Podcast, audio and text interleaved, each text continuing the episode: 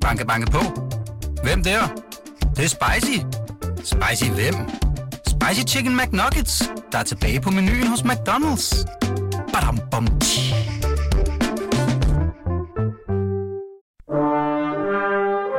Du lytter til Radio 24 Den originale teleradio. Velkommen til Flaskens Ånd med Poul Pilgaard Jonsen. Det her, det er Himmeris mundfuld støvring. Mm. Det vil jeg godt garantere dig. Jeg har nemlig prøvet at smage den, inden du kom. Prøv lige at smage. Skål. Skål.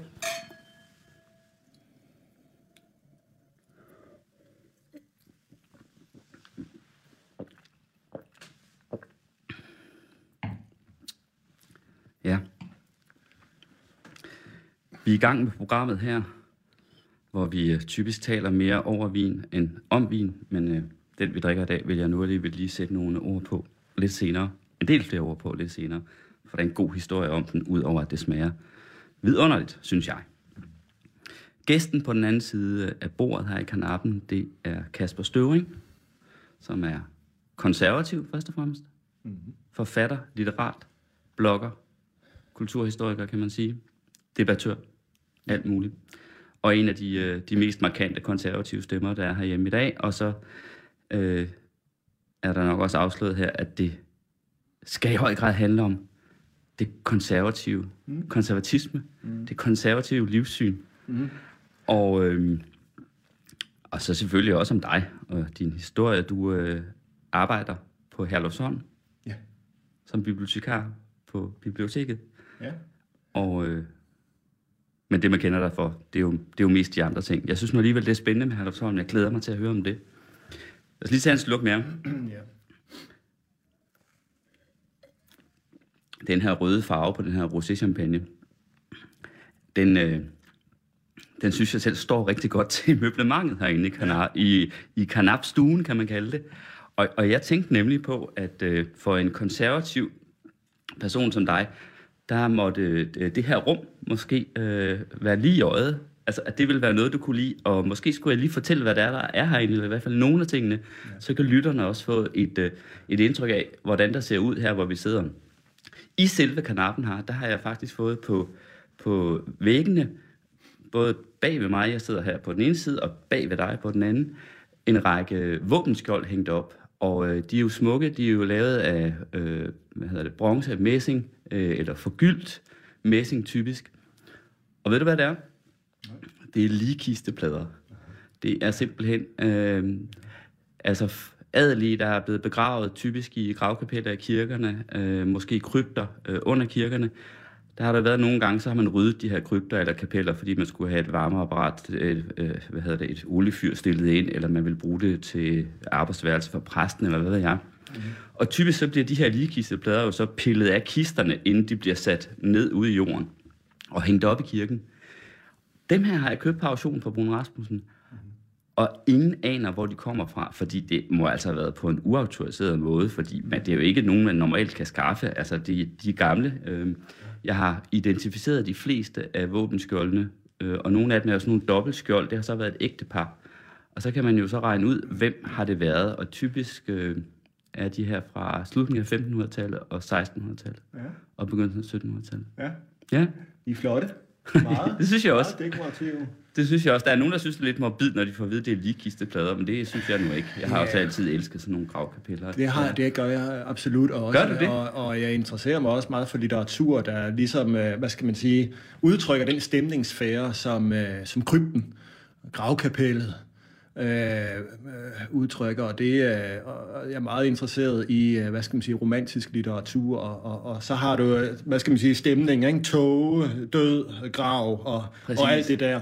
Så, øh, så jeg føler mig sådan set udmærket tilpas i både i, i atmosfæren, som, øh, som du lige har beskrevet her, men også i, i dit øh, øh, utrolig flotte øh, hjem her. Ja, men jeg Øh, skal måske lige sige noget mere om det, men det er faktisk sjovt, du siger det, fordi allerede da jeg begynder at rejse rundt selv, fordi jeg er vildt interesseret i herregårde, slotte, kirker, alt den slags ting, begynder at rejse rundt øh, det år, hvor jeg er blevet konfirmeret på egen hånd øh, på tur, og lige fra da, der opsøgte jeg altså, når jeg kunne komme til det, de her gravkapeller, så jeg ved ikke, hvor mange hvor mange af dem, jeg har været nede i og stået nede i halvmørke blandt sådan nogle muldnede kister der fra 15. og 16. Ja. tal. Jeg ved ikke, hvorfor det altid har fascineret mig voldsomt. Det er vel egentlig en form for undergangstrang. Ja.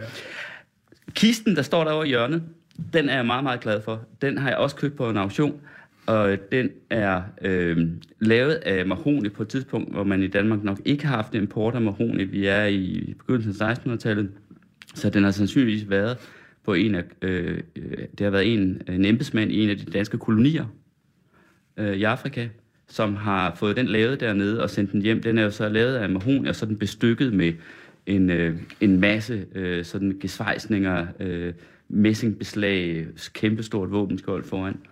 Og så er der den sjove historie ved det, at den har tilhørt Ole Olsen. Ikke Speedway-køren, mm. men Ole Olsen, som øh, startede Nordisk Film. Mm-hmm. Ja. Fordi da han døde, der blev alle hans øh, ting solgt. Han var stor antikvitets- og kunstsamler. Der blev de solgt på, øh, på auktion. Og øh, af auktionskataloget, der var faktisk flere, men af et af auktionskatalogerne, der ser man kisten her fotograferet, og der står, øh, hvornår han har erhvervet den, ja. og hvornår man formoder, den er fra. Og så hænger der et kokosspejl over ved siden af den dør, der fører ud i en gang. Og nu skal vi ikke tage det hele, men det sidste, der er kommet her ind, det er det maleri, der hænger på væggen der, og som er øh, jo et landskabsmaleri med en vidunderlig ramme, synes jeg. Det er jo sådan en øh, art deco-ramme, tror jeg, og den er nok cirka tidstypisk, for jeg tror, det her billede må være malet i 1920'erne eller starten af 30'erne, mm. af en maler, der hed øh, Julius Paulsen. Mm. Han var virkelig hot dengang. Han var lige så stor som Skansmalerne. Mm. Og da P.S. Krøyer skulle øh, vælge en til at, at male ham, et portræt af ham, der valgte han Paulsen. Okay. Ja. Og øh, han udstillede på kunstnernes forårsudstillinger, hvad ved jeg. Og så har han ligesom sunket i glemmebogen. Ja. Og i dag så kan man erhverve sådan et maleri for ingen penge. Det er utroligt. Ja. Men, så øh, sådan er det. Ja. Øh, så jeg vil da sige, at jeg håber, at du synes, det emmer af historier herinde. ja, det gør det. Uh, altså, og det fornemmer man jo tydeligt med, med rammen, når man, uh, når man kommer herind, og, og du uh, udlægger det jo også uh, ganske fint. Der er selvfølgelig en idé bag din indkøb her, og det er jo fantastisk, man kan lave sådan et rum for relativt få penge. Mm. Uh, og, uh, og det er jo historien på den ene side, og, og så har, hvad skal man sige, så har man jo også hørt mange historier om, om de fester, der har været heroppe i de der... Ja, okay, det, det, det er jo så noget andet. Det er nemlig en anden historie, men... Uh, men historien er jo vigtig ja. for for konservatismen, for det konservative. Ikke? Mm. Øhm, det, er jo en, det er jo en vigtig basis. Øh, hvordan vil du selv formulere den egentlig, hvad, hvad, hvad det er, stor, historien betyder? Ja, men det er altså, et stort spørgsmål. Men... det er et meget stort spørgsmål, ja. men altså, man kan jo sige, at hvis man holder af at leve i det samfund, man nu engang lever i, øh, så øh, skyldes det jo noget, som vi ikke selv har skabt, i hvert fald i meget høj grad. Vi står på skuldrene af mange generationer før os, som har skabt de goder, som vi nyder godt af i dag. Det skal man huske. Og i konservatismen ligger der jo meget dybt indfældet en, det, der kaldes en generationspagt. Altså forståelsen af, at vi er, så at sige, vi er blevet til, eller vi står på skuldrene af mange generationer før os, trækker på deres utrolige store arbejde for at, at gøre det liv, som vi lever godt, øh, og den uh, tradition, den er vi forpligtet på, den skal vi vedligeholde og føre videre til den kommende øh, generation. Altså det er jo det, som Edmund Burke, den, den ham man vel nok kan kalde konservatismens stamfar, altså den irske filosof Edmund Burke, som skrev sine ting i slutningen af, af 1700-tallet, kaldte øh, kontrakten mellem de døde, de levende og de endnu ufødte. Og det må, det må man jo sige, det er en historiske forankring, forestilling om, at vi er ikke sådan frit svævende atomer, som skaber vores liv fra scratch. Vi er indfældet i en langt større og dybere sammenhæng, som er med ikke. til at, at definere dem, vi er, selvom man måske i dag ikke rigtig... Øh, øh, hvad skal man sige, anerkender de skatte, mm. som vi lever mm. videre på, tror vi kan skabe os selv ex nihilo ud af ingenting. Det, gør, kan man ikke ud fra en konservativ tankegang. Vi er ikke blanke tavler. Det er allerede skrevet en masse på de her tavler, som vi er. Og vi har faktisk ikke øh, den fulde frihed til at bestemme selv. 100 procent, Det har vi ikke. Bestemme hvad øh, som helst. Nej, det har vi ikke. Øh, og øh, det er jo sådan, at vores egen formåen, vores egen sådan kundskab, eller vores egen private indsigt, den er i høj grad begrænset, og vi øh, gør klogt i at trække på den, hvad skal man sige, det forråd af indsigter og viden, som mange generationer for, før os øh, har skabt. Øh, og det er vi forpligtet på, Øh, selvfølgelig har vi friheden til at gøre op med det, kaste brav, øh, kaste den her arv på, på historiens møding, men øh, så mener jeg, at man begår en, en kæmpe stor øh, fejl, og så at sige overvurderer vores egen evne til at skabe verden sådan ud fra en eller anden form for, hvad skal vi sige, narcissistisk øh, egomani. Den er, den er jeg meget imod, og den, øh, det er meget af det, jeg har skrevet, bestået i at, at gøre op med, med, øh, med den tanke. Mm. Som man nok har forstået, så er øh, verden her, Poul Pilgaard, på den ene side af bordet, ikke voldsomt uenig, i hvert fald i udgangspunktet med dig, Kasper Støvring. Så jeg synes egentlig godt, vi kan udbringe en skål, i hvert fald for historien, måske også for konservatismen. Skål. Skål.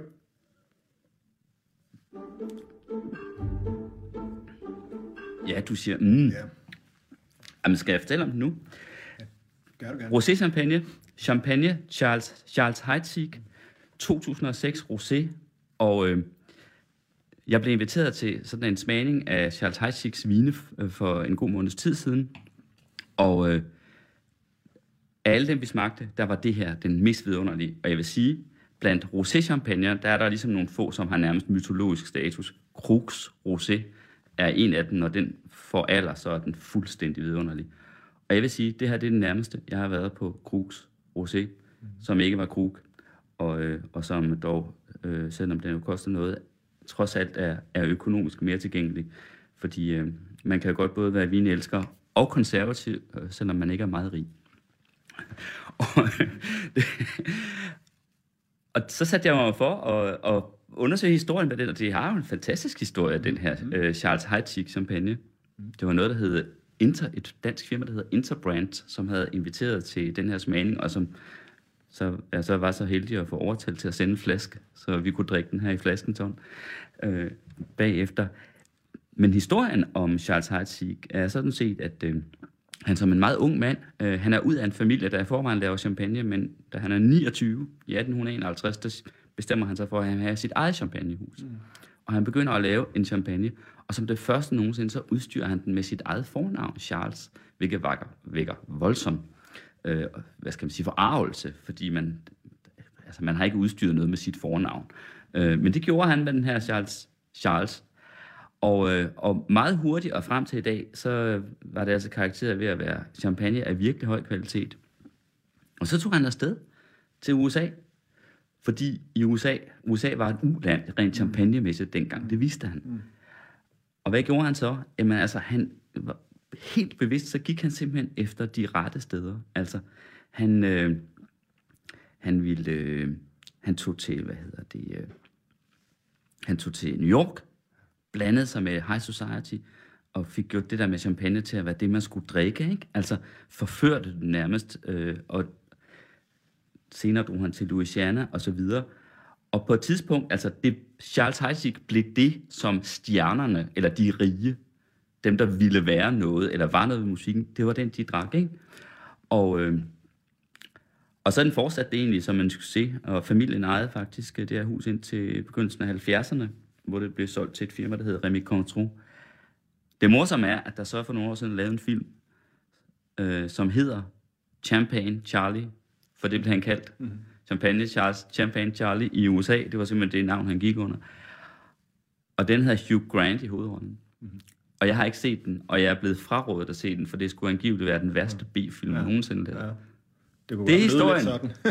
Det er historien om Ja. Charles Heidsieck. Lad os drikke af det. Det er en øh, fantastisk øh, champagne. Ja, det, må, det må man øh, virkelig sige. Meget, meget lækker. Og du bestilte jo også champagne, da jeg ringede og skulle, du ville komme.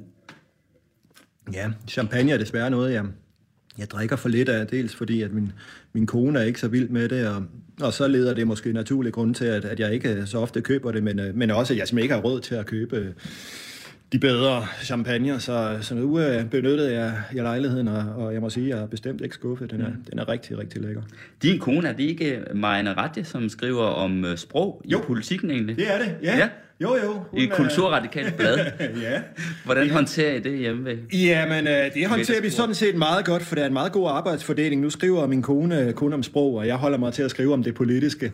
Så, øh, men nogle gange, så skal jeg lige læse hende, hendes klummer igennem, inden øh, hun sender den videre til redaktøren. Det tror jeg ikke nødvendigvis er en specielt god idé, men, øh, men det beder hun mig alligevel om, så jeg kan redde de, de værste ting ud. Men, øh, men det, det, det går sådan set udmærket. Det er jo heldigvis... Øh, altså man må sige meget om politikken, det er jo selvfølgelig en kulturradikal avis, men det er jo også en meget fin avis. Det er jo en meget, meget fin kulturavis. Altså man giver meget plads til kulturstof, og man mm. går i dybden med det, fine analyser, og man, man afdækker væsentlige dele af, hvad skal man sige, det kulturelle miljø i, i Danmark og, og sprog osv., så, det er, jo, det er jo et godt sted at skrive. Jeg vil ønske, det var mig selv, der havde en, øh, en fast klumme i, i politikken. Nu er det jo så blevet min kone, og så må jeg jo så blive hundt derhen for det.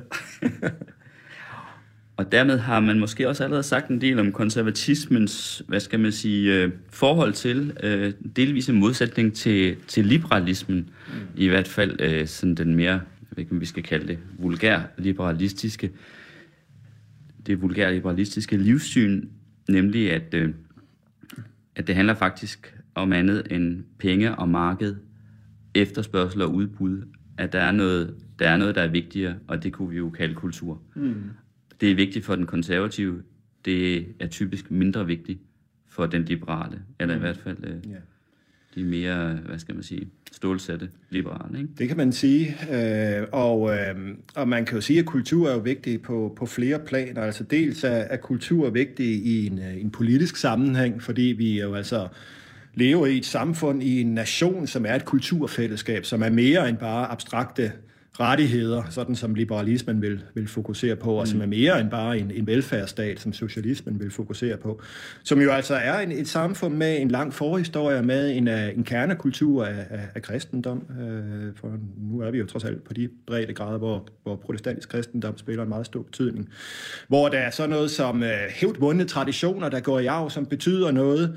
Øh, så noget som et sprog, øh, mm. er også meget vigtigt for at definere, hvem vi er som folk, som nation. Vi er ikke bare en tilfældig samling mennesker på den her plet på jorden. Vi er faktisk rundet af en bestemt kulturel sammenhæng, som er med til at definere, hvem vi er, øh, med til at udruste os med en særlig identitet, øh, og også er med til at, at gøre, at vi er forpligtet på en særlig måde, ikke kun forpligtet over for os selv, vores nærmeste, men også er forpligtet over for den nation, det land, vi, vi er en del af. Mm. Øhm, og, øh, og der kan man jo sige, at, at der strider konservatismen jo både mod liberalismen, som har en tendens til at fokusere meget på individet og individets egen behovsopfyldelse, abstrakte rettigheder og den slags, men jo altså også omvendt socialismen, som har en tendens til at fokusere på staten. Der, der er konservatismen jo, jo. langt mere bevidst om, om, hvad skal man sige, hele det, den kultur, kulturens forrang. Men altså liberalismens credo om at lade falde, hvad ikke kan stå af sig selv, han har sagt, det kom til at lyde fra, det var ikke Men øh, er jo i modsætning til konservatismen, for der er rent faktisk nogle ting, som, øh, som er vigtige for, det, for den konservative, ikke falder, selvom det måske ikke kan stå af sig selv. Altså, mm. det kan jo være mange ting. Altså, øh, er for eksempel sådan en, der går rundt og begræder den måde, man har øh, behandlet øh, DSB, altså mm. øh, togbanerne herhjemme på, ikke? Altså, mm. hvor det hele først øh, bliver arrangeret på en måde, så man kan gøre op i, hvad hedder det, det skal tjene sig selv ind, og det, man skal lave regnskaber, og det skal vise overskud eller underskud, og nogle gange er det jo sådan lidt fiktive regnskaber, for der er jo stadig kæmpestort statstilskud og så videre, men det hele går op i, og så klarer de sig godt, hvis det er sådan, at øh, de får overskud, og Øh, og det gør de jo så nogle gange, og nogle gange ikke, og billetterne koster helt uf, altså enormt. Det koster jo helt vildt mange penge at rejse til Aarhus, eller Aalborg, eller Randers. Ikke? Øhm, hvor jeg nogle gange tænker, jamen altså, for et land og for en sammenhængskraft, var det så ikke bedre faktisk at have brugt nogle penge på at sige, prøv at høre, der køres tog alle steder, der findes faktisk stationsbygninger, der er stadig en stationsforstander, eller hvad vi skal kalde det, i selv den mindste by, der holder øje med den her station. Der er nogle mennesker der, folk så går hen og tager toget hen fra en station, der faktisk stadig er levende, i stedet for at være øh, stå som en halv ruin med træplader øh, for vinduerne. Og så videre, og så videre. Hvorfor øh, var det egentlig ikke værd at bruge penge på? Og så, så er det vel ikke så vigtigt. Altså, det kunne man jo godt argumentere for, fordi det rent faktisk ville gøre det til et et bedre samfund ja. på mange måder. Ja. Det vil for mig være en konservativ ja. tanke i virkeligheden, men det vil aldrig være en liberalistisk Nej. tanke, for der vil man Nej. sige, hvis ikke at øh, jernbanerne kan løbe rundt ved, med de billetpriser, som der skal til for at det løber rundt, så må det lukke, ikke? Mm, yeah. Og det er, det er jo, de jo, de jo du, du, kan jo knap finde et sted, hvor du kan købe en billet længere. Ja. Altså. Og det kan man jo sige, det er jo, det er jo den kolde kalkyle, og, og der ligger jo helt klart noget i konservatismen, som overskrider det. Og jeg synes jo selv noget af det, det, det værste, der er sket i, i, i stil med det, du, du siger, altså centraliseringen det med, at man har farmet øh, provins Danmark, eller det man kalder nedsættende, kalder udkants Danmark, det mm. synes jeg er, er en frygtelig ting. Der burde man jo holde liv i det, som er Danmark, så defineret som, som øh, hvad skal man sige, et hjemland. Ja, der skal det, sidde man, jo, akademikere og embedsmænd ude i, Absolut. det også de, de, øh, i provinsbyerne, de større provinsbyer. Det er jo derfor, jeg synes, der også skulle sidde om en stationsforstander, ja. som ville være en slags repræsentant for det offentlige, eller for myndighederne, mm. for nogen, der ligesom, altså, mm. Jo, det hele begyndte med, at de fik de der brune uniformer i 70'erne, tror jeg. det skal, vi kan ikke skåle for det, men vi kan drikke, ja. Kasper Støvring. Jeg skal lige høre, hvor stansede toget henne øh, i din hjemby? Hvad, hvor, var det øh, Randers? Var det? Det var, øh, det var Randers, og ja. det var Langeå faktisk okay. også, og, og Aarhus og Skanderborg Men det var Randers, det Randers, du kom fra, ikke? Nej, jeg kom fra Hammel. Du kom fra Hammel? Ja, som okay. ligger mellem de, de byer, jeg lige har nævnt ja. her. Og øh, jeg gik jo på gymnasium, på det famøse Langkær øh, Gymnasium. Øh, det er som, det, der er blevet berømt siden... Det, ja, det er blevet berømt inden for de senere år, fordi det er angiveligt er flere ikke-vestlige efterkommer indvandrere, der går på det gymnasium end, end uh, oprindelige danskere og etniske ja. danskere. Og, og uh, også et gymnasium, som er blevet berygtet, fordi der faktisk var en, en håndfuld islamisk stat krigere blandt eleverne, som jo altså var taget til Syrien for at, at, at kæmpe og øh, der må jeg jo sige, at der var, øh, det var jo en, øh, altså det er noget helt andet, end da jeg gik der. Jeg gik der fra 90 til 93. Der, ja, der var der... Øh, jamen, jeg er 4, 44 nu, ja. Så det er nogle år siden, men altså på min årgang var der måske en håndfuld øh, ikke-vestlige øh, indvandrere efterkommere. Så der, der er sket voldsomt meget, men det har måske også noget at gøre med, at Langkær Gymnasium altså ligger i udkanten af Aarhus og, og ligesom tiltrækker det opland, hvor hvor, øh, hvor der bor rigtig mange indvandrere efterhånden, øh, folk med en anden baggrund. Men, øh, men der, der er virkelig sket voldsomme forandringer siden mm. dengang. Hvad lavede dine forældre? Mine forældre er begge skole, øh, folkeskolelærer. Ja. Øh, og øh, og øh, min far blev så øh, svømmehalsbestyrer senere. Øh, så det er sådan en, øh, hvad skal man sige, øh, solid øh, middelklasse, kan man godt kalde det. Mm. Øh, ikke jo altså, øh, apropos konservatisme, jo ikke sådan artikuleret konservativ på nogen som helst måde.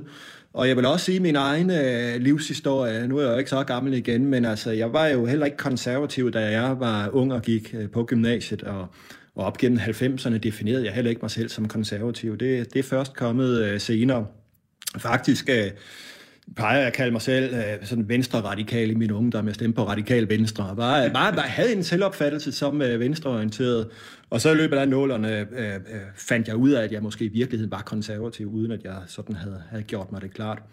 Det er jo sjovt, fordi i virkeligheden kan man sige, at øh, den konservative modsætning, i hvert fald sådan som den har været følt af mange øh, konservative i, i Danmark, mm. det har jo været netop det radikale venstre. Det skriver mm. sig tilbage til den der forsvarsuvilje, der var hos de radikale, som mente, at det alligevel ikke nyttede noget så skidt med forsvaret. Ikke? Mm. Øh, hvorimod de konservative hvad det, var meget forsvars, hvad skal man sige, opmærksomme og venlige. Ikke? Mm. Men det er jo meget andet end det også. Det er hele spørgsmålet om, hvad skal man sige, hvor meget... Ved, værdi, man tillægger historien og tradition øh, og så videre. Mm. Man kan jo se det i Matador faktisk, altså, øh, tror jeg, og andre steder også, altså, at den, øh, den konservatives yndlingsaversion, det er jo ikke Socialdemokraten. Mm. Knap kommunisten faktisk. Mm. Det er den radikale. Ja. Som man føler er sådan nogen, der er, har sådan nogle høje idealer, mm. øh, frit i luften flyvende, idealistiske ja. mennesker. Ja. Så det er jo sjovt, at du har bevæget dig fra det, fordi at, altså, man kan vel sige, at konservatismen, der det der med de der højtflyvende idealer, mm. idealister, mm. det er vel næsten det værste. Ja, jamen det er det. Absolut. og på den måde har jeg jo selv været en af dem. Jeg tror, at meget har at gøre med, at jeg voksede op i et årti, som, øh, hvad skal man sige, som var en slags anomali i, i verdenshistorien, hvis man kan sige det sådan, i hvert fald i nyere tidshistorie, altså 90'erne, som jo var en, altså i hvert fald en parentes i historien, forstået på den måde, at det var jo det, var jo det tidspunkt, hvor muren var faldet, og Vesten havde overvundet sine øh, kommunistiske modstandere, og nu handlede det bare om, at det liberale skulle øh, spredes, udbredes til resten af verden. Det var jo øh, Francis Fukuyamas tese om historiens afslutning. En verden vil vokse frem, som, som synes at give idealisterne ret, altså en verden uden grænser, en verden, hvor alle handler med alle, og hvor vi grundlægger et eller andet form for menneskehedsfællesskab, mm, hvor vi kan leve længere, ingen krige og og øh, altså globalisering vil, gøre, vil skabe større kontakt mellem folkeslag, og vi vil blive fredelige af den grund, og vi lærer hinanden at kende, så vil vi indse, at, at det var, at vi alle sammen er de samme mennesker. En på trods af en ven, du ikke har mødt En fremmed af en, som, øh, som Søren Krab jo, altså fantastisk. Øh, øh, han jo så gør grin med, det var dansk, øh, eller det var øh, Røde Kors, hvis nok, øh, der havde, der havde opfundet det udtryk. Men det var jo tankegangen. Og, øh, og det var jeg jo i selv enormt meget præget af, det er også den forestilling. Tankegang, jo. Det er en sympatisk tankegang. Problemet er jo, hvis vennen, han har sagt i gåsøjne, ikke synes, Lige netop. du er ja. en ven. Ikke? Og, ja. og det er jo det, som, så, øh, som man så opdager, når man kommer ud, i, ud af 90'erne. Og man kan jo næsten sætte en skæringsdato for det. 11. september 2001. Hvad skete der der? Jamen altså, der sker der jo det, at fjenden træder frem på scenen. Dæmmer også sondring, som jeg mener er helt elementær, når man sondrer mellem, ikke mellem, jo også mellem individer. For at kunne have en identitet, bliver vi nødt til at være forskellige fra andre. Jeg er jeg har en identitet, fordi jeg er forskellig fra dig, jeg sidder overfor nu, men også som gruppe, som nation, endda som civilisation, kræver det en dem og os sådan, for at vi forstår, hvem vi er. Og det var det, der skete 9-11 på en, skal vi sige, en, en øh, destruktiv måde. Der trådte fjenden frem og viste, at 90'erne havde været en mærkelig, besynderlig, drømmeagtig parentes i historien. Altså forestillingen om at leve i en verden uden fjender, uden grænser, hvor det multikulturelle alene var en berigelse. Der fik vi her en, en lektie, som viste noget andet, og så kom Muhammed-krisen senere hen, som jo altså understregede noget af det samme, og måske vagte nogle af de idealister, som havde stadigvæk befandt sig i en slummer dag i 2006, vagte dem til et nyt realistisk syn på, at verden er et farligt sted. Verden er et sted, hvor forskellige grupper bekriger hinanden indbyrdes med lidt held, så kan man måske have fred og fordragelighed, men det er altid en undtagelsestilstand, hvorimod man i 90'erne regnede man måske med, at fred og fordrageligheden var det normale, og krig på undtagelsen. I virkeligheden forholder det sig jo uh, helt og det, det er derfor, man må besinde sig på, på sit eget, om så må sige, sin egen historie osv. Men var det simpelthen på det tidspunkt, var det det her, der gjorde dig konservativ? Altså, jeg, jeg tror, at begivenheder er måske det allervigtigste. Det er det, der former menneskers forståelse af verden. Det er ikke en palaver, vi kan have nu. Det er ikke at skrive og læse. Det er begivenheder. Altså begivenheder kan man sammenligne med, med et slør der bliver revet i tu, sådan at man er i stand til at se ind i det allerhelligste. Man kalder fra helligdomme, der er et slør, der, der mm. så at sige beskytter mm. den øh, indtrædende i helligdom fra det, der er bag slør, som er det allerhelligste. Det, som man måske bliver går til grunde ved at se, eller bliver, i hvert fald bliver omkalfatret ved at se. Begivenheder karakter af en flængning af sløret, så man kan se, hvordan virkeligheden enest inde er. Og det, det, det synes jeg faktisk, at øh, øh 11. september var, som begivenhed betragtet, var en flænge i sløret. Måske endda en begivenhed, som rev sløret til side, som, øh, sådan at vi kunne se, at virkeligheden er et øh, risikabelt sted. Verden er faretruende. Verden er ikke et paradis på jorden, som jo lidt af Francis Fukuyamas forestilling om, at nu er det liberale demokrati faldet ned, lyser for enden af historien, og vi skal alle sammen vandre op mod lyset, blive en del af det nye Jerusalem. Nej, verden er en ødemark, og vores øh, nationer, vores kultur, vores samfund har snart karakter af sådan ly i natten, mens vi befinder os i, øh, i vildmarken. Mm. Og, øh, og det kan man jo sige, det er, der er måske nogen, der siger, at det er dybt pessimistisk. Jeg vil jo snart kalde det realistisk. Altså, konservatismen er først og fremmest en skal vi sige, antropologisk realisme, altså en realistisk forestilling om, at mennesket er en sønder, som man jo sige i en, en, en kristen, øh, i, i en kristen sprog. Ja, det betyder Men, jo sådan set bare, at vi er uperfekte. Det betyder, at vi er uperfekte. Ja. Vi er ufuldkommende. Mm. Vi skal ikke opkaste os selv til gudelignende skikkelser. Vi er mangelfulde, og, og vi er risikable væsener. Vi er måske endda onde væsener, som kræver rammer, kræver institutioner, kræver kultur, der skal ligesom holde os i ave, så vi ikke, hvad skal man sige, som, som er en slags mundkurve, man binder på øh, rovdyrene, så de ikke går i flæske på hinanden. Mm. Øh, ikke Og det er også der, ultraliberalisterne, hvad skal man sige, tager fejl, eller hvad man skal sige, det er jo, altså, at de er på en sige, lige så langt ude som kommunister, og hvad ved jeg, fordi den der totale laissez-faire ting fører jo til, at, at mennesker i uh, overført betydning æder hinanden, ikke? Jo, det Slår det. hinanden ihjel, altså. Oh, oh, øh, eller, gør det, eller gør det slemt for andre mennesker. Altså, yeah. på en måde bryder den kontrakt om, at vi trods alt har et fællesskab, som er nødt til at blive opretholdt for, at der er fred. Ikke? Jo, og det er jo ikke bare fred med andre lande eller andre civilisationer, det er jo også fred internt. Altså, mm-hmm. yeah. det, det nytter jo ikke, at man bare kører ud af, lader det køre ud af en tangent, altså ja. på den ene eller den anden måde. Derfor bør der også være grænser for alt muligt, altså lige fra, ikke der skal være grænser for, hvor rige folk kan være, men der skal måske alligevel være grænser for, hvor meget folk de kan te sig. Mm. Kapitalismen i sig selv fører til sin egen undergang, hvis den får lov til at blive mm. kørt til ende, fordi så er der kun øh, én inden for hvert område, der ejer alt. Ikke? Mm. Altså. Jo. Jamen altså, øh, civilisation er skrøbelig. Sådan kan man jo sige det. Vi tror måske, at, at, den, øh, at den lever evigt, og det var noget af det, det var illusionen fra 90'erne, altså det samfund, det liberale samfund, vi havde fået der, det vil bare evigt. Lige så snart den tanke opstår i en civilisation blandt et folk, så er det som regel det første tegn på, at den selvsamme civilisation er på vej ned af forfald. Så man skal være meget, meget forsigtig med at sige, at civilisationen er sikret en gang for alle. Det er den mm. ikke. Den kræver møjsommeligt arbejde, mm. og den kræver, at man er meget, meget bevidst om, at det her, det kan falde fra hinanden. Aftenlandets undergang. Aftenlandets uh, undergang. der kaldte det, ikke? Sådan kunne man uh, sige det, uh, og uh, det behøver jo ikke ende sådan, men altså, uh, men, uh, det kan ende sådan, hvis man ikke er meget, meget forsigtig. Skal have noget mere champagne. Du må have haft nogle øh, venner, bekendte, familie, et eller andet, som, øh, som har betragtet din forvandling fra radikaler til konservativ med sådan en visse vantro. eller undren i hvert fald.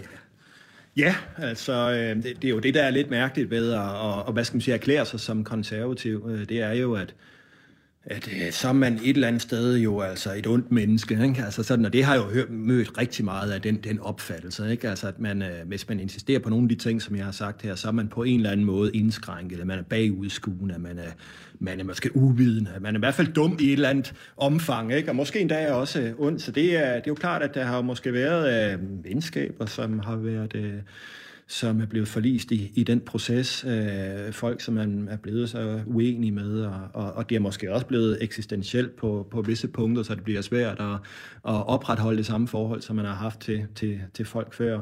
Karriere, der ikke er, er blevet, som de skulle, måske af, af samme grund, fordi man kan jo sige, nu som før, der står det kulturelle liv jo til venstre. Øh, medier, øh, skole, universitet, og så videre, så videre, er efter min mening domineret af, af venstrefløjen. Ikke flaskens ånd. Ikke flaskens ånd. Nej. Øh, nej, det kan man jo få, for du havde jo også øh, øh, gør det meget godt med dine gæster her. Nu lytter jeg til, til selveste Søren Krab, som var herinde, og det var, det var godt. Men ja, altså, der talte som... vi jo faktisk ikke et ord politik nej. stort set. Det var jo min mening med at invitere ham, men om alt muligt andet herunder hans øh, karriere som fodboldspiller. Det er rigtigt. og som ægte mand, hvad ved jeg? Ja. Det kan man gå ind og høre på, øh, i arkivet på Radio 24 hjemmeside under flaskens ånd. Men jeg beder lige mærke i noget der, Støving. Sagde du faktisk, at der, du tror, der er jobs, du ikke har fået? Det er du konservativ? Eller formuleret? Øh, yeah, sige, erklæret altså, konservativ? Ja, det, det kan jeg jo kun gisne om. Øh, men altså, øh, lad os sige det sådan, hvis man er konservativ på universiteterne, så, øh, så øh, har man det hårdt, så er man isoleret. Jeg har haft utrolig gode kolleger, jeg har haft en rigtig gode år, jeg var været 15 år på, på universiteterne. Det er jo så aldrig ført til nogen fast ansættelse, og så kan man jo gisne om, hvorfor. Jeg har jo også selv været selvforskyldt i det i en eller anden forstand. Jeg har ikke, måske ikke været dygtig nok til at knytte netværk og, og lave og gøre de ting, man skulle. Men det er måske også et andet udtryk for, at man føler sig som, eller man er måske bare en ensom ulv, når man bevæger sig rundt i, uh, i institutioner, som, uh, mm. som er i den grad er venstreorienterede eller kulturradikale. Mm. Uh, det og det er jo ikke, det er jo ikke kun mig, det er jo også andre. Det mener du, vi er stadigvæk? Det mener jeg i høj grad, man er stadigvæk. Det, det, det synes jeg. Jeg synes, der er en eklatant mangel på pluralisme på, på universiteterne. Jeg synes, at universiteterne skal være langt bedre til at sikre, at der er mange forskellige positioner fordi at det er jo den bedste måde at, at, at, hvad skal man sige, blive konfronteret med sit eget udgangspunkt, det er jo at møde og diskutere folk, som mener noget, noget absolut andet. Det synes, jeg, det synes jeg ikke, at det rum er til stede på universiteterne, hvis, hvis jeg øh, skal være helt ærlig. Men du har mistet venskaber også? Men i stedet nogle, nogle venskaber, i hvert fald venskaber, som måske er kølnet øh, i, i den her øh, proces. Men altså, jeg vil jo så også sige, at der er kommet mange andre øh, venskaber til. Og den, hvad skal man sige, vandring, som, jeg måske, som måske var en stenet vandring for mit eget vedkommende, den er jo mange andre, der har fulgt, fordi at de begivenheder, jeg talte om før, det er jo noget, som har præget stort set alle. Altså, vi kan jo at en af de her begivenheder betydningsfuldt, øh, vil jo altså øh, sige, at man kan huske, hvor man var, da det skete. Vi kan alle sammen huske, hvor vi var, da tvillingetårnene styrtede mm. i grus. Vi kan måske også huske Mohammed-krisen rigtig godt. Så der er jo rigtig mange, der gennemløber de, den samme proces, men det er måske ikke alle, som oplever, at sløret bliver flænget eller trukket til side. Men rigtig mange gør. Og man kan jo også sige om det konservative miljø, at det er blevet stærkere, og det er blevet mere talrigt, og, og der sker rigtig mange, mange ting inden for sådan en intellektuel konservatisme. Det er sandt, og men det konservative Folkeparti, det parti, der så har konservativ i sit navn jo, jo absolut ikke er blevet stærkere i den periode. Men, men vi taler jo altså også om konservatisme som noget meget bredere end blot, end blot det parti, øh, der bærer dets navn. Ikke? Øhm, havde du så store, altså kæmpe diskussioner med de her venner? Altså gået i skænderier, eller hvordan er det formet sig? Ja, det var der, det var der, der visse øh, venner, hvor vi, hvor vi diskuterede, og, og, men altså når man har gjort det nogle gange, så finder man jo også ud af, at man skal økonomisere lidt med kræfterne, og det nytter måske ikke noget at, at, at fare flint over, over, over de ting, som man nogle gange går op i, og, og så resignerede man måske også på mm. visse punkter. Hvad, tænkte, hvad synes du så om deres synspunkter, at de måske fastholdt nogle synspunkter, du ikke selv havde længere? Ja, men altså, jeg synes jo, at jeg synes jo ikke, at de så virkeligheden, som den, øh, som den ser ud. Jeg synes i hvert fald, at det er mange af dem, der, der mangler at drage en, hvad skal man sige, en øh, konsekvens af, at tingene har forandret sig, man ikke længere befandt sig i, i 90'ernes, øh, hvad skal man sige, dagdrømmende øh, øh, skal sige, åndelige tilstand, men var kommet ud øh, i en anden type virkelighed med, øh, med indvandring, med islamisering, med med det hele taget med, at Vesten øh, mister magt i takt med, at der er andre civilisationer, der vinder frem, Kina, øh, Rusland osv. osv. Der er mange, der mangler at drage den konsekvens af, at verden er en anden. Øh, det samfund, vi lever i, er blevet noget andet. Vi er på vej til at miste en, en række goder, og, og, og det er jo ikke bare, nu talte du om økonomi før, jeg opfatter faktisk økonomi som sådan en småtingsafdeling. Der kan man stå okay. nede i maskinrummet og justere på de små håndtag. Der, hvor det bliver eksistentielt, der er det, jo, det er jo der, hvor det handler om vores kulturs evne til at overleve som, øh, som øh, civilisation betragtet. Ikke? At vi stadigvæk har de gode. Altså Danmark er jo et land med en ekstrem høj grad af sammenhængskraft, en ekstrem høj grad af frihed, tryghed osv. osv. Hvis det skal bestå, så øh, skal man passe meget på med, at man ikke udskifter den kultur, vi har, til fordel for en anden kultur i, hvad skal man sige, multikulturalismens og berigelsens øh, navn. Der synes jeg, der er rigtig, rigtig mange, der har svigtet, og måske først er i gang med at erkende det nu, hvor øh, problemer, kunne man frygte, ikke længere kan løses. Det er jo, det er jo den pessimistiske udlægning af det. Man anerkender, mm. erkender først problemerne, når de ikke længere kan løses. Men Støvring, jeg vil lige høre, fik det dig til at tænke, at øh, de der så snart tidligere venner var dumme? Øh, ja, på visse områder. Øh, ikke onde, men, men dumme, mm. naive, ubidende. Øh, Øh, måske også øh, langt hen ad grad manglende mod til at drage konsekvensen af, at øh, øh, verden har flyttet sig, og det havde de måske også selv. Meget af det handler også om identitet, at man stiller sig op foran spejlet og siger, at jeg, kan jeg se mig selv i øjnene? Og der er mange, der siger, at det kan jeg ikke, fordi hvis jeg drager de samme konsekvenser, som, som Kasper har draget, så er jeg måske et ondt menneske. Ikke? Jeg vil jo men det er omvendt, altså det er aldrig nogensinde tilrådeligt at handle imod din samvittighed, som Martin Luther, Luther siger. Ikke? Du skal altid følge din samvittighed, ellers så kommer det til at gå der galt. Og der mener jeg, at der er rigtig mange, som øh, ikke lytter tilstrækkeligt til deres øh, samvittighed. Simpelthen ikke tør at træde i karakter og stå fast på det, som de måske inderst inde godt ved er rigtigt. Og det synes du så, at du selv har gjort og betalt en pris, som du så har været ind, yeah. vi har været inde på her dels vennerne, der forsvandt, eller som du måtte sige farvel til, og dels at du ikke øh, har måske har fået, øh, så, du har ikke fået en fastansættelse på universitetet. Nej, men altså det er rigtigt nok, altså så kan man jo sige, at altså, det, det er jo også det del som min egen skyld, som jeg også sagde for man har også et ansvar for, øh, for sådan, som det går en selv, og det er jo ikke fordi, jeg sidder og begræder det, selvom jeg måske har været bitter i en... Nej, for til gengæld så har du jo altså fået en stilling på Herlufsholm. Det synes jeg, vi skal snakke om. Vi skal drikke først. Fordi der kan man jo tale for alvor om et historisk miljø, som øh, får den her kanap til at blegne. Hvor mange år er det? Hvornår Birgitte Gjøge og Herlof Trolle, hvornår grundlag han? Herlof som 1500... 65, ja. kan det passe? Ja, så, men det er jo der, der omkring. Så det er jo en del århundreder, ikke? Det er mange, mange århundreder.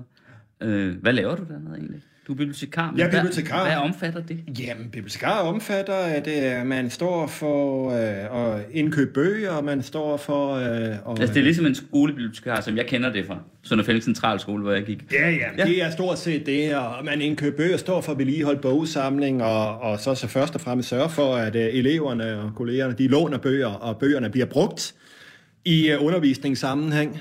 Øh, og øh, ja, der er jo masser af informationssøgningsarbejde forbundet med, med, med netop mm. Øh, den, øh, den proces. Og det er jo, øh, der må man jo sige, altså vi lever jo også i en tid, hvor, øh, hvor bogen, den trygte bog i hvert fald, er trængt på mange måder, ikke? fordi at, altså, at skærmene har holdt deres indtog, mm. og det hele taget den måde at gå til viden på gennem øh, altså den Google-baserede øh, øh, videnssøgning der er, der er min opgave jo altså også at vise, at, at det er vigtigt, at man læser bøger, fordi at, at det rummer så meget større dannelsesperspektiv at læse en, en trygt bog. Øh, det fastholder elevernes koncentrationsevne, at man kan læse i en bog, øh, og man, øh, jo, altså, det også er sjovt og underholdende og, og spændende og så videre. Øh, det, skal, det skal elever i dag øh, faktisk have at vide rigtig mange gange, fordi øh, der er sket et dannelsestab der, kan man vist godt øh, roligt regne med, at bogen simpelthen ikke har den status, som den, øh, som den havde engang. Mm. Prøv lige at fortælle, du og Marianne, I bor i øh, Sorø, ja. og så kører du så på arbejde. Ja. Jeg ved ikke, om du kører, om du har jo, en bil. Jeg kører af den smukkeste, lille, smalle, bugtende landevej ja. ned igennem det, det sydsjællandske landskab. Det var lige, hvad jeg forestillede mig. Landskab til, til at, at komme ind, køre ind på Herpsholm, som er jo altså det smukkeste, den smukkeste arbejdsplads, jeg overhovedet kan forestille mig. Mm. Flotte, øh, øh, flotte træer, flotte store plæner, gamle bygninger, og virkelig en sindssyg uh, flot uh, tur. Nu er jeg jo meget, meget glad for at, at, at gå ture i, i skovene og søerne, og det gør jeg hver eneste dag, jeg kører til og fra arbejde. Så kører jeg omkring og, og, og vandrer i skovene. Prøv lige at beskrive den fornemmelse, du får, når du kommer ind på Hallersund. Jamen altså, det er jo en, det, det er jo, man kører jo ind, kan man sige, i en slags tidslomme. Øh, forstået på den måde, at øh, bygningerne er mere eller mindre de samme, som de har været i rigtig mange øh, hundrede år. Øh, eleverne går i uniformer. Øh, det er, jeg kommer ind på et bibliotek, som er øh, som et af de flotteste biblioteker i landet, med kæmpe store panoramavinduer med mosaik øh, i, i ruderne, to etager og, og en øh, flot, rigtig flot stor bogsamling til betragtning, hvor, hvor, hvor lille skolen i, i grunden er. Mm. Våbenskjolde, der, der, til, der tager sig tilbage til, til Herlof Trolle, Birgitte Gøjse øh, tid der. Så et andet, øh, skal vi sige, en, en, et auratisk rum, en aura omkring det sted, mm. som bliver menet om, at det her, det er ikke bare en skole, det er også historie, det er også kundskabsformidling, kundskabstilegnelse, det er traditionsoverlevering osv. osv. Samtidig med, at det æstetisk set er et skønt sted. Og hvis man ved jo altså, hvor meget det betyder at arbejde i omgivelser, som er æstetisk smukke, så, øh, så får man måske et billede af, at Hervesholm er et rigtig godt sted at være. Mm. Hvad med eleverne? Hvordan, øh, Jamen, eleverne er, er de faktisk... konservativt sindede, eller hvordan? Yeah. Det er der nok nogen, der vil forestille sig, fordi det er jo alt andet lige typisk er nogle ret velhavende menneskers børn, der går på Herlevsholm allerede af den grund, at det jo koster en del at have børn gående der, ikke? Jo. Og så er der en del, øh, hvis forældre bor i udlandet, ikke? Det er der bestemt, ja. Men, øh, men hvordan, er, hvordan, er, hvordan er eleverne? Jamen altså, eleverne er faktisk meget forskellige, fordi at det er klart, at der er øh, det segment, hvor, øh, som du nævner, det er altså øh, børn af, af rige forældre. Børn af forældre, som, som arbejder i udlandet, og som så går på som, som kostskole. Men der er også mange dagelever på skolen, og der er mange fra oplandet, som også kommer på Herlufsholm. Øh, jo altså også fordi, at det er et sted, som, øh, som i høj grad betoner det her med, hvad skal man sige, orden og kundskab, og, og, og hvad skal man sige, også giver nogle rammer for, at det, det, altså, der er mindre klassehold, for eksempel, og, og sådan nogle ting. Der er nogle, der er nogle privilegier forbundet med det, men, men, men elevmassen er, er faktisk øh, meget øh, divers. Altså den, den er, det er ret forskelligt egentlig. Det er ikke kun, hvad skal man sige, rigemandssønnerne og døtrene, som man måske kunne have en fordom om, hvis, hvis man, mm. hvis man tænker Herlufsholm på den måde. Så, øhm, så, øh, så på den måde er det, er det jo, hvad skal man sige, der, er, der er mange forskellige typer elever der. Som regel er altså meget ambitiøse elever, dygtige elever også. Mm. Det lyder umiddelbart som et drømmested for en konservativ som dig. Det er det også. Jeg er meget, meget glad for at være der. Det må jeg sige. Jeg synes, det er et stort privilegium at arbejde øh, sådan et sted. Nå, nu jeg ikke kunne blive professor på universitetet, så er det her jo godt nok.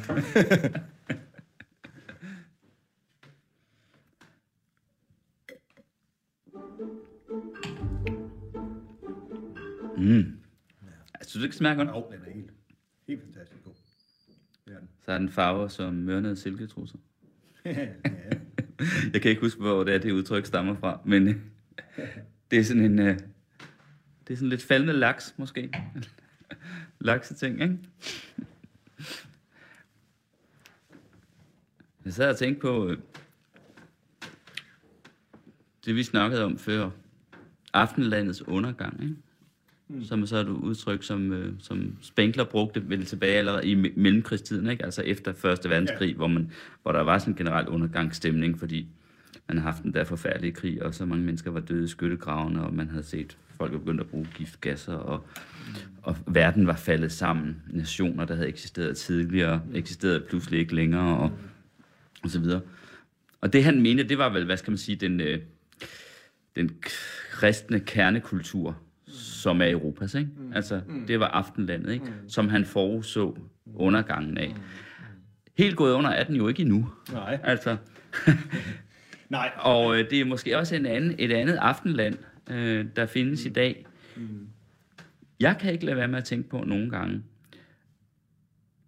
Altså, man kan på, man kan på en måde godt forstå, hvis nu for eksempel kom øh, fra en muslimsk kultur, nu taler jeg altså ikke om øh, nogen, der er radikaliserede muslimer, eller sådan noget, helt almindelig muslimsk kultur, hvor familie betyder meget, og, og nogle, hvad skal man sige, øh, hvor der er nogle rammer, der betyder meget, hvordan, hvad man må og hvad man ikke må, hvordan man skal opføre sig osv. Så, så må man også se med nogen vantro, eller hvad skal man sige, forarvelse på, hvordan det kan se ud i Vesten. Ikke? Altså man behøver vel bare at åbne for sådan et reality-program, mm. ikke? hvor folk de så knaller på kryds og tværs, eller viser deres store øh, plastikbryster frem, eller øh, og hvor det går ud for at drikke sig i hegnet fra morgen til aften. Altså, der var vel eller direkte programmer, der handlede om, hvor meget folk de kunne drikke sig i hegnet øh, i, i 14 dage i træk. Ikke? Mm. Så må, så kan man godt få den tanke, hold da op, det er godt nok en kultur øh, på det rut. Mm. Altså, ja i virkeligheden, ikke? Jo. Så hvad er det for, altså hvad, hvad tænker du egentlig om det? Hvor meget er der tilbage af mm. den her kernekultur mm. i Vesten, mm. som er værd at, mm. mm. at altså, kæmpe for? Jeg tror, at øh, altså først og fremmest, den tanke, som Spengler jo udlagde der, det man kan hente fra den forestilling, det er jo forestillingen om, at samfund eller kultur er organismer altså som øh, fødes på et bestemt tidspunkt, spiger, blomstrer og siden går i forfald og dør ud. Men før en kultur dør ud, kan den jo godt revitaliseres. Den kan godt uh, leve op igen, mm. og så at sige blomstre igen. Det er jo ikke bare en, en, en cyklisk bevægelse, sådan, som er, som, hvor den går fra, fra, fra start til slut, gennemløber de her faser. Den kan godt blomstre op igen. Og det tror jeg også, at, at, at, at Vesten kan, fordi der er så mange gode ting i Vesten. Altså, Tag vores eget samfund. Det er jo et fantastisk samfund, vi lever i. Det er det virkelig. Med, ja, på trods af reality-programmerne. På trods af reality-programmerne. På trods af, at alt uh, lige om, om et par uger handler om, hvor, hvem der kan drikke sig mest fuld og løbe nøgenløb på Roskilde Festival. Ja, det er rigtigt. Fuldstændig. Altså, det, er jo en, det er jo en meget stærk tillidskultur, og, ja. og, og på den måde er rummer, rummer vores kultur rigtig mange gode ting. Men i og med, at den rummer så mange gode ting, så vil tabet være desto større, hvis det så forsvinder, hvis det bliver totalt ødelagt. Og jeg kan jo godt forstå, muslimer, der tænker sådan på Vesten generelt, altså som ugudelig, som æreløs, som dekadent, som, øh, hvad skal man sige, øh, som, som, som gået til i en eller anden form for sådan oplevelseskulturel forfladelse. Det, det kan jeg øh, udmærket forstå. Øh, og jeg mener jo også, at, at man, øh, man skal tage sig meget, meget sammen, hvis man overhovedet vil gøre sig håb om at integrere de folk i vores samfund, fordi de kommer med meget stærke konservative værdier, der skal man jo kunne vise noget positivt, og der skal man jo kunne vise, at, at kirkerne står der, vi går i kirke, kristendom betyder noget, vi er stolte af vores samfund, og vi kræver noget af os selv og af hinanden, ellers så vil man jo heller ikke kunne, kunne være et forgangsbillede for de mennesker, som uh, vælger at, at, at drage til. Så uh, man kan jo sige, at, at uh, miseren ligger hos os selv. Det er jo ikke de andre, der har øh, skabt den forringelse. Det er, det er os selv, så det er os selv, vi skal hanke mm. op i, for at kunne, skal vi sige, revitalisere vores, øh, vores kultur. Og det kan være alt lige fra, fra at betone det, som er godt, altså vores sange, vores litteratur, kristendom, men også demografiske spørgsmål. Altså det med, at hvis du ser på befolkningstilvæksten bare i Danmark fra 1980 til i dag, så er det indvandrere og efterkommere, som har stået for 94 procent af tilvæksten, og kun oprindelige danskere, der har stået for de sidste 6 procent. Det er jo helt vildt. For, og demografi, demography is destiny. Demografi er jo skæbne. Hvis du har et andet folk i et land, så bliver det land også noget andet, så får det en anden kultur. Så det der med at få familie, få børn, få en forståelse af, at der er noget, der rækker ud over en selv, det er jo også noget, som man skal påminde sig selv om. Fordi ellers så kommer det ikke til at gå. Hvor mange har I selv? Børn? Vi har et enkelt, vi har en enkelt, øh, ja. enkelt datter. Øh, hun? hun er 12 år. 12 år? Ja. Mm. Og, øh, og, øh, og det er jo klart, at det er jo den kultur, som vi prøver at, at give videre, det er jo noget, der skal ske med, gennem hende også. Ikke? Og, og det er jo, der, der står vi jo direkte til ansvar. Hvad er det, vi lærer hende? Ikke? Hvad er det for nogle fortællinger, vi, vi giver til hende? Hvad er det for nogle, hvad er det, vi prøver at lære hende? Og, øh, og der må man jo bare sige, at man, altså, man skal jo se sig selv i, i spejlet først og fremmest. Og sige, er gør, man, gør man det godt nok? Er mest fortrøstningsfuld eller mest pessimistisk indstillet? Og hvordan verden bliver for hende om 30-40, når hun er din alder? Mm, det er, det er et sindssygt godt spørgsmål. Jeg er næsten, det er meget, meget svært for mig at svare mm. på det, og jeg er jo altid i et bestemt lune, når jeg svarer enten det ene eller det andet. Mm. Men altså, jeg er hellere til at være for, fortrystningsfuld øh, på den lange bane. Det gør jeg. Fordi at vi kender jo europæerne. Europæerne er ikke lade folk. Europæerne er stærke folk. Måske endda grusomme folk. Lad os håbe, det ikke kommer dertil. Men i hvert fald folk, som er bevidste om, hvad de har taget i arv, og hvad det er, de skal føre videre. Det er jo vores historie, vores øh, lange historie, der har lært os øh, det her. Og det ligger jo stadigvæk i os. Det er jo ikke et nyt menneske, der pludselig er opfundet. Mm. Så på den måde, på den lange bane, er jeg fortrøstningsfuld, men jeg er også bange for, at vi kommer til at gennemleve nogle, nogle øh, redselsfulde ting, og jeg er også bange for, at der er nogle goder, som vi har tabt endegyldigt. Øh, men i det lange løb, så tror jeg på, at øh, den revitalisering, den genopblomstring, den, hvad skal man sige, den vilje til at skabe det gode samfund, det gode liv, også for vores efterkommere, at den så at sige er intakt. Det lyder som om, Støring, at du taler om øh, borgerkrig, eller i hvert fald en form for, hvad skal man sige, øh, voldelig øh, kamp. Det skal man ikke udelukke. eller hvad? Ja. Når du taler om europæernes potentiale for grusomhed. Ja. Og Jamen altså igen, man skal jo ikke øh, udelukke, at det kan, at det kan ske.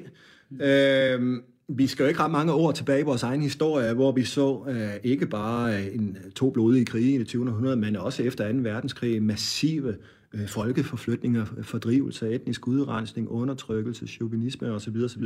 Når man har kulturer, der ikke kan enes, der strides mod hinanden, så vil dynamikken som regel være den, at en majoritetskultur vil forsøge at sætte sig igennem på et eller andet tidspunkt, hvis den føler sig tilstrækkeligt presset.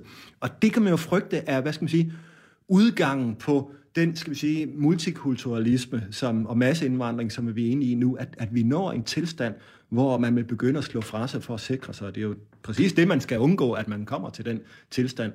Men med en demografisk fremskrivning, som siger, at for eksempel i Sverige vil 30 procent af befolkningen være muslimsk i 2050, så kommer det til at ende galt på et eller andet punkt. Det er jeg bange for. Mm. Ja. Men altså, så kan man... Der er noget, jeg nogle gange tænker på, altså, ja. som folk tror, man er idiot, når man siger det, ikke? Jeg synes ikke, det er helt utænkeligt, at man kunne forestille sig, at der om 50 år, eller 75 år, kunne opstå krig mellem Danmark og Sverige igen. ja. Jamen altså, på forskellige vis, man kunne forestille sig et land, Sverige, der var så forandret, mm. så hvis der nu blev nogle konflikter, hvor det kom til at handle om, hvem må sejle igennem Øresund, altså, mm. øh, for eksempel, ikke? Ja. Altså, øh, man kan, altså, man, der er jo mange ting, man ikke kan forestille, altså man ikke forestiller sig. Men, så jeg tror ikke, at man kan sige, altså historien er i hvert fald ikke slut på den måde. Øhm, det lyder måske helt vildt sindssygt, ikke? Men, men, øh, men jeg synes jo så meget her i verden er karakteriseret ved, at øh, folk bagefter siger, at det havde vi alligevel aldrig troet. Ikke? Ja, lige præcis. Historien er aldrig slut. Men det er jo derfor, det er vigtigt. Det er derfor, jeg har en konservativ grundholdning. Det er faktisk, fordi man er nødt til at have nogle rammer, mm. altså, der står fast, mm. fordi man lige præcis aldrig kan vide, hvad der sker. Ja. Altså. Og man må bare sige om Danmark og Sverige, at vi har den verdenshistoriske rekord i at føre krig mod hinanden. Så. vi skal ikke skåle på krig mellem Sverige og Danmark. Måske bliver det også den sidste skål, Kasper Støring. Øh, men jeg skal lige spørge dig noget inden. Skål. For jeg lige vil sidde og tænke på her. Din kone, du skriver politikken, og nej, ikke? Mm. Øhm, diskuterer I det her? Er I, er I egentlig enige? Altså, eller... Vi er enige, er ja. Det? ja. Okay. Vi blev, uh, vi blev enige i løbet af en, øh, en sommerferie. Jeg tror faktisk, det var der i 2000 og, og, og efteråret 2001, eller også var det sommeren efter. Så havde vi en lille sommerferie, hvor vi diskuterede. Uh, så det føg, men, øh, og så har, vi, så har vi været enige lige siden, øh, og øh, 100% enige. Men det må du ikke sige til folkene inde på politikken. Det lyder som en øh, fantastisk måde at klare uenigheder på. Jeg er ikke sikker på, at de større spørgsmål, vi har diskuteret her i dag, eller de konflikter, de lader sig løse så let.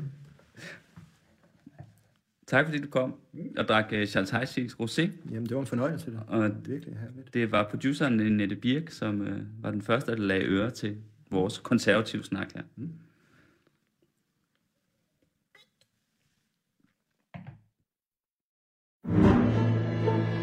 Du lytter til Radio 24 /7.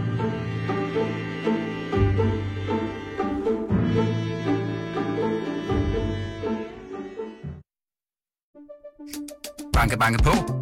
Hvem der? Det, det er spicy. Spicy hvem? Spicy Chicken McNuggets, der er tilbage på menuen hos McDonald's. Badum, bom, tji.